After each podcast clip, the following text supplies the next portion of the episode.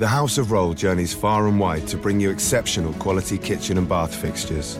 In all of this, you'll see the details of your own story. The story of a life well crafted. Welcome to the House of Rohl.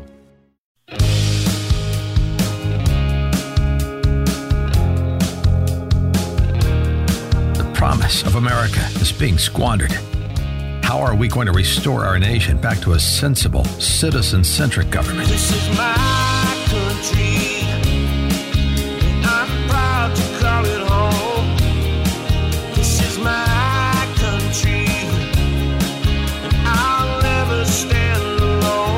Time for populism with a purpose. Welcome to Reimagine America with Joyce Cordy. Joyce is a businesswoman, not a politician, and she's here to offer pragmatic, possible, and post partisan solutions for the 21st century.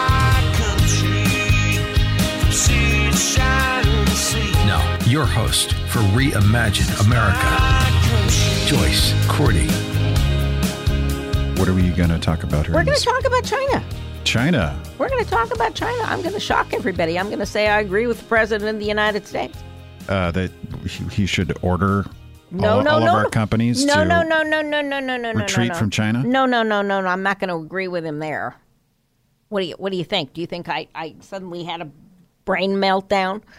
No, um, there needs to be what we should have done. What should wait? What should ha- we have done? Wait, what did we do, and what should ha- we have done? Well, let's go back to the beginning. Okay? The president was absolutely right to finally take a stand to call the Chinese to account for decades of abusive trade and espionage practices. That goes back as far as the Clinton administration. You remember how they how they celebrated the exit of of uh, manufacturing jobs to China, saying, "Oh, we're going to have this big knowledge economy." Um, little did they expect the dot com bust. They thought the dot com boom was the future of America. Highly speculative gambles on companies that made no money while surrendering our supremacy as a manufacturing company, a country. Pets.com. Pets.com seemed like a great idea to me at the time. Uh, I couldn't I couldn't get there. Um, I mean, you know, uh, if you don't own a hundred pound dog, I didn't see the advantage of having to uh, wait to have somebody deliver the pet food that I could buy at the grocery store or pick up at the vet's. Um, I I never I never got it, and I was you know I I mean I I was working at Gartner at the time, and Gartner actually came out and in the beginning of um, 2000 at our spring um, symposium, and we actually took a probability stand of 70% that 90% of those dot com companies would be out of business by the end of the year, and we were pretty damn close. And, and George Bush, as a candidate for the presidency, said, This is not going to last. We're going to end up in recession next year. And he was absolutely right. There came a moment, and, and there is some of that in the stock market right now. The 663 point drop. I mean, the, the concept of price versus earnings as a way to measure the cost of stock um, has kind of flown out the window. And I think at some point um, we all need to get um, our heads around that. But that's not the biggest problem right now. China and the, the trade war with China is, um, you know, the United States sneezes and the world gets a cold. Um, and so we are all at risk. And what you saw on Friday when the market dropped 663 points was was sheer anxiety, terror, an unsettled future, not knowing where we are going. Okay. And so let's take just a moment, think about, go back to Clinton, think about what the Chinese were thinking. Okay. And then let's talk for just a moment or two about where we are with the China trade war and what we could have done differently that would have been more effective with China and less traumatic to American industry and would have, in fact, made it possible for American industry to do what it wants to do, which is plan. plan for the future, and then implement those plans over a period of time with a reasonable degree of certainty. So we gave them a reasonable degree of certainty in a new tax package, and then in this China situation, took all of that uns- that certainty away. So let's talk for just a moment about what happened. You know, we opened China in the Nixon administration, and China was really at that point um, internally divided and and really quite poor. Um, and as I said, starting in the Clinton administration, we saw a real job drain. They had mastered the art of uh, repetitive manufacturing at costs that we could never come close to. And at the same time, American unions were, you know, running prices, their wages up. Um, wage packages in the auto industry then were over $40 an hour when in China and Japan, they were paying two or three dollars an hour. Um, they were paying a dollar an hour to um, assembly line workers in Brownsville, Texas, who made some of the electronics, et cetera, that were going into cars at that time. so um, we had a wage issue. Um, they had a manpower surplus, and the rest, as we know, is history. But China's ambitions were bigger.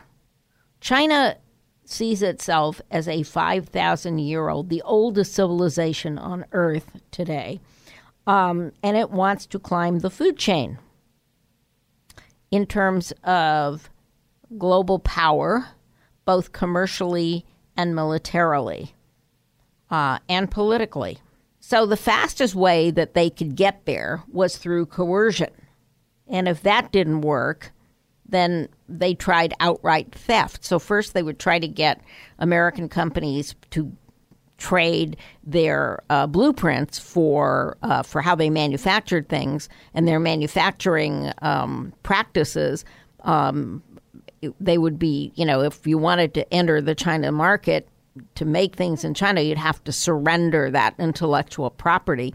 And if that didn't work, well, then they just bought the product and reverse engineered it. Um, and if that failed, well, then they tried to steal the the um, blueprints or the designs or the forward thinking. Uh, and that is today the biggest problem the FBI chases. They estimate that as much as $700 million a year in in actual intellectual property is stolen by the Chinese. And China's intent is to be the hegemonic power in the world by the mid mid century, using their newly acquired wealth to coerce, cajole, and buy uh, their way into bigger trading, governmental, political, um, and um, and other opportunities, all in the name of trade. And so the president, given that reality, the president's absolutely right. But the way that he went about it is the problem. He used an 18th century blunt instrument. If you want to go back to the beginnings of America, that Tea Party that we had in 1775 was about a tax, a t- tariff on tea. So it, this is an 18th century blunt instrument. You bully and strengthen, you know, uh, you bully and, and then you threaten our neighbors and our allies. And the last time we tried this was called the Smoot Hawley tariffs of the early 1930s in reaction to the uh, collapse of the stock market in 1929. And it was those tariffs, those that attempt to protect U.S. industry from abroad, that led to a worldwide recession. Heck, it was a depression. And the only way we got out of it was with a global war. We don't want to go there again. We know what the consequences of that were. But it's so much more now in a globally connected trading world.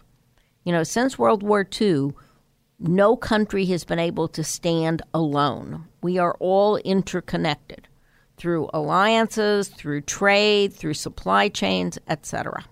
And so when you think about the blunt instrument of tariffs and the response, which is we won't buy agricultural products from the United States, and you and I have talked in the past about the fact that some of those markets are lost forever, um, the Amazon fires, the fires in the Amazon that are right now putting the global climate ecosystem at risk. We call the uh, Amazon basin the lungs of the world because it produces 20% of global oxygen. Uh, slash and burn has been an architectural, uh, an agricultural um, technique used in the Amazon since the Aborigines were the only folks in Brazil. Um, but right now, so many of those fires that are being set, they're industrial sized fires. They're being set to feed a growing trade with China in soybeans and beef. All of that a direct cost to American agriculture. So we are not only are we losing market share, but we're but but the Chinese in their pursuit of a food st- source for their growing population is willing to risk the ecosystem of the world through this this Brazilian um, technique. And if the G7 had their head together, this would be an opportunity. Um, so, what should President Trump have done? Well, he's got two of the very best, and he didn't listen to them. If he'd listened to Robert Lighthizer and to Secretary of the of the Treasury Stephen uh, Mnuchin, as well as to Gary Cohn, the first economic advisor, um, he would have done this quite differently. The goal is absolutely the right goal. China must be contained. It is in the interests of the free world that China be contained. And an alliance between just China and Russia that's beginning to emerge is truly a frightening thing. So the president was absolutely right, but what should he have done? Well, the first case was instead of antagonizing the Mexicans and the Canadians and all our NATO partners, he should have gone and made the case to our major allies and to our four ma- major trading partners, three of our four major trading partners Canada, Mexico, and the EU. Um, and he should have gone and he should have talked to those folks who are joining the Trans Pacific Partnership. Now, the Trans Pacific Partnership, as it was written in the Obama administration, was a really bad deal for American workers. That's uh, cannot be contested. But that doesn't mean we should have thrown the baby out with the bathwater because the objective, the goal, remember, all plans are the result of having a goal. A plan is how are you going to reach that goal? Okay? The goal was to rein in and contain China and and it's a serious threat. You got to look at the Belt and Road strategy, which we ought to spend a um, a podcast talking about. The increased military presence of China in Asia, Africa, the Indian Ocean, and the South Pacific. China is now the second largest economy in the world, and it has an unfair trading advantage. It is also guilty of espionage, and there is reason you know, everybody I've ever said Huawei to blanches. I mean, and these are people who know enough that if they told me what they know, they'd have to kill me. Um, that Huawei represents, because it's really owned by the government of China, a threat to global communications. The more um, control their software has of, of the internet, um, the more control China would have. And that's why Huawei is an important characteristic of, of an effective plan to rein in China. Once you convince your partners, okay, that China is doing all this stuff, you can then say, but we've got a solution. And that solution would have been make a plan. Go to the World Trading Organization. All of you, China, uh, Mexico, Canada, the European Union, who combined with the United States are about 65 or 70 percent of the world's economy, should have gone to the World Trading Organization and said, you know, China, the second largest economy in the world, now the largest consumer economy in the world, uh, is no longer a developing nation. If you change the designation of Singapore from developing to developed, then certainly China should be now considered a developed country, and then all of the rules of the developed industrial nations would be applied to China. Today, those rules are not applied. They are still seen as a developing country by the World Trading Organization. That gives you the opportunity to sanction them globally for dumping aluminum, steel, other hard goods on the marketplace. A Wait, co- is China part of the G7? no. Oh. They're part of the G20. Are there any other countries part of the G20 that are considered developing nations? Yes. Who who else? Vietnam, other and and um, Indonesia and Mexico is considered a developing nation. And they're they're in the G20? Uh, no, Mexico. I don't think Mexico is in the G20. I'll check on that. Yeah, had never thought about that. And It wait, is wait Mexi- Mexico is a developing nation? Yes, and they should be. They're still a very agrarian. They, they have a very mixed economy, but the you know largely agrarian and um, low skilled, um, which is in no way a, a you know I've worked with with Mexican with maquiladoras, and those people work really really hard. Yeah, you're right. Mexico is part of the G20. G20 is Argentina, Australia, Brazil, Canada, China, France, Germany, India. Is India considered a developing nation? Yes, Yeah, okay. Uh, Indonesia, Italy, Japan, Mexico, Russia, Saudi Arabia. Is Saudi Arabia considered a developing nation? ah yes. Really? Well, because in about twenty years, when they run out of oil, what are they going to sell? Sand. Wh- wh- What's the criteria for a developing nation? that that you're coming into um, industrialization and a diverse middle class economy, et cetera. That you're coming out of the colonial um, um, usurpation. All, the, all these, uh, uh, you know, companies like Mexico. Well, you're they thinking have the major G- corp- they wait have major minute. cor- corporations. Made, wait that a work- minute. that, that are based wait, there. Wait a minute. The G20 are the 20 largest economies in the world. Okay? That does not mean that they are not in some cases developing nations in the wor- in the in the eyes of the World Trading Organization. Okay? The the World Trading Organization sets the rules for global trading. And the G20 represents the 20 largest economies in the world. The G20 abide by, or are supposed to abide by, the World Trading Organization rules. And it's those rules that determine whether that economy, given its you know size, um, its size being ir- almost irrespective, whether that is a developing or developed uh, nation in in terms of a trading partnership. That's two different concepts. All right. Well, I'll tell you what. In the eyes of of me, I don't see these these these countries as developing nations. Well, certainly China is not a developing nation. And if we changed the rules, if we designated them as a developed nation, as they should be, then we would be able to impose global sanctions on them rather than localized tariffs. So we would give American industry, American global companies at a, a, a level playing field, U.S. Steel, for example. We would then give it that same level playing field to our friends in Canada. We don't have better friends than the Canadians. Okay.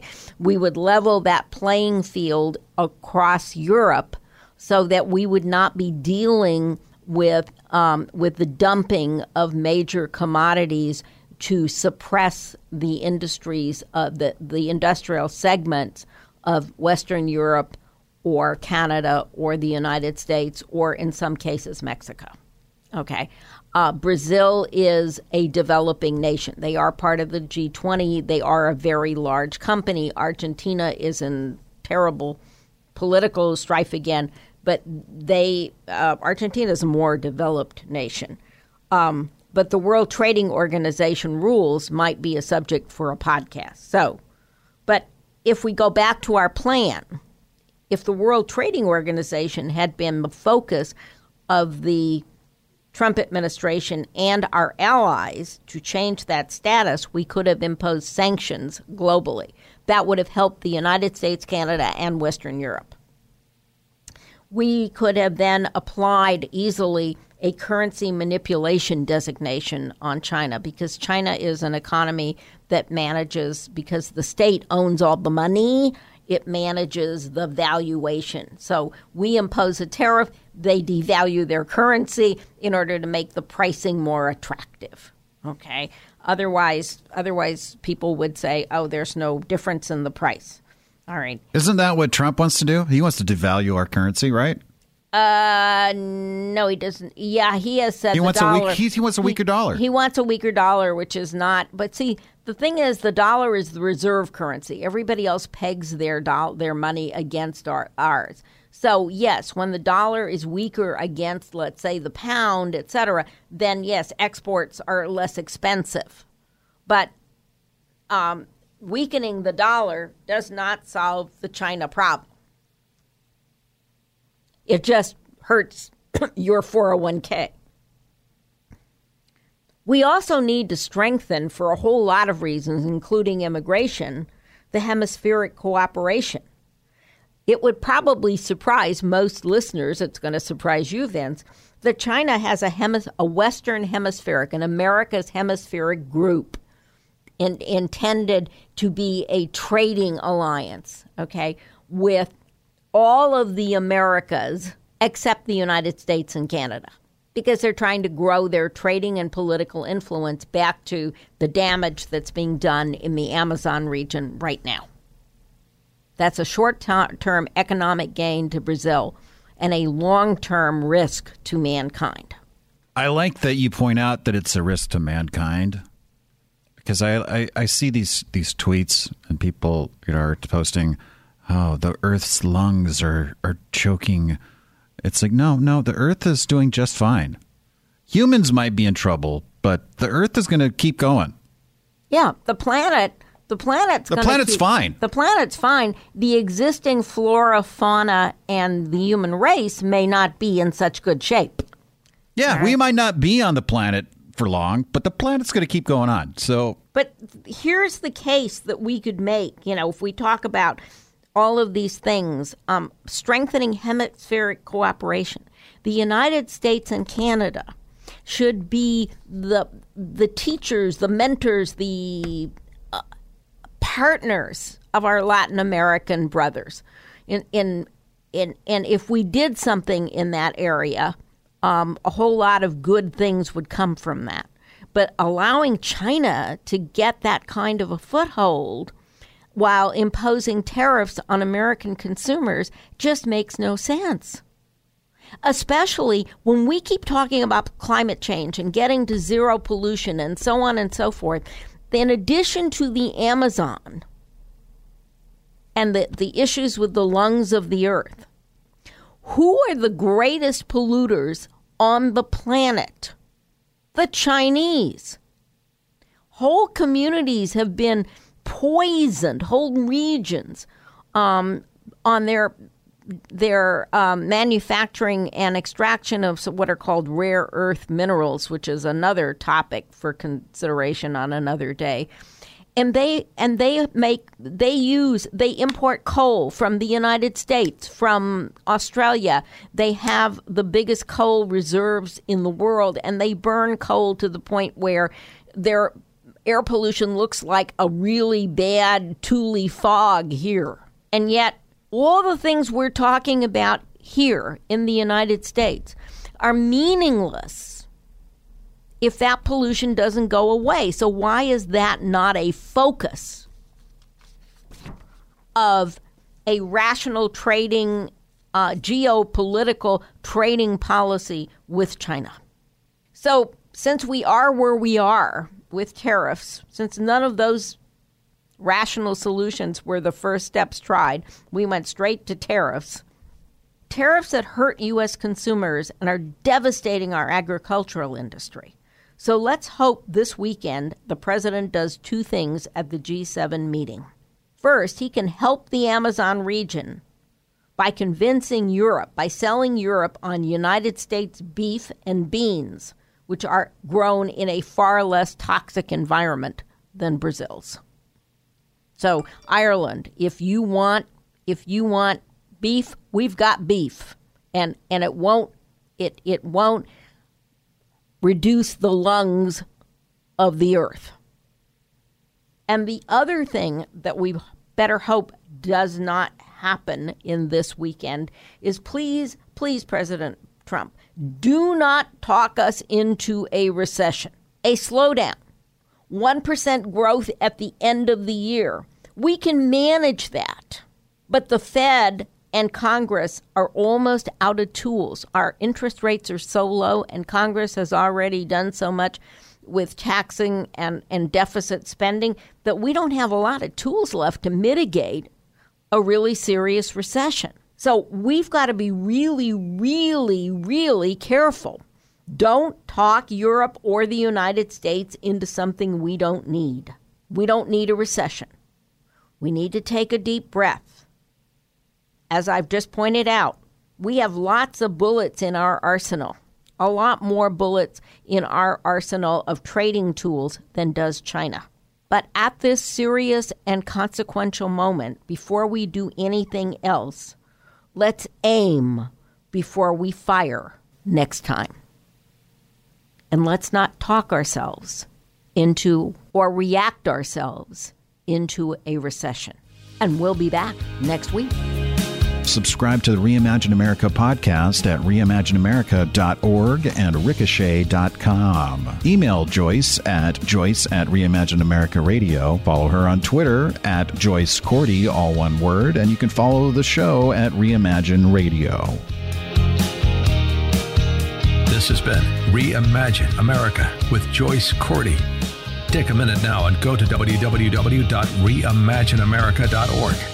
Join the forum, donate, tell others, and sign up to receive future podcasts. That's reimagineamerica.org. And join us again next week for Reimagine America. This podcast is a part of the C Suite Radio Network. For more top business podcasts, visit c-suiteradio.com.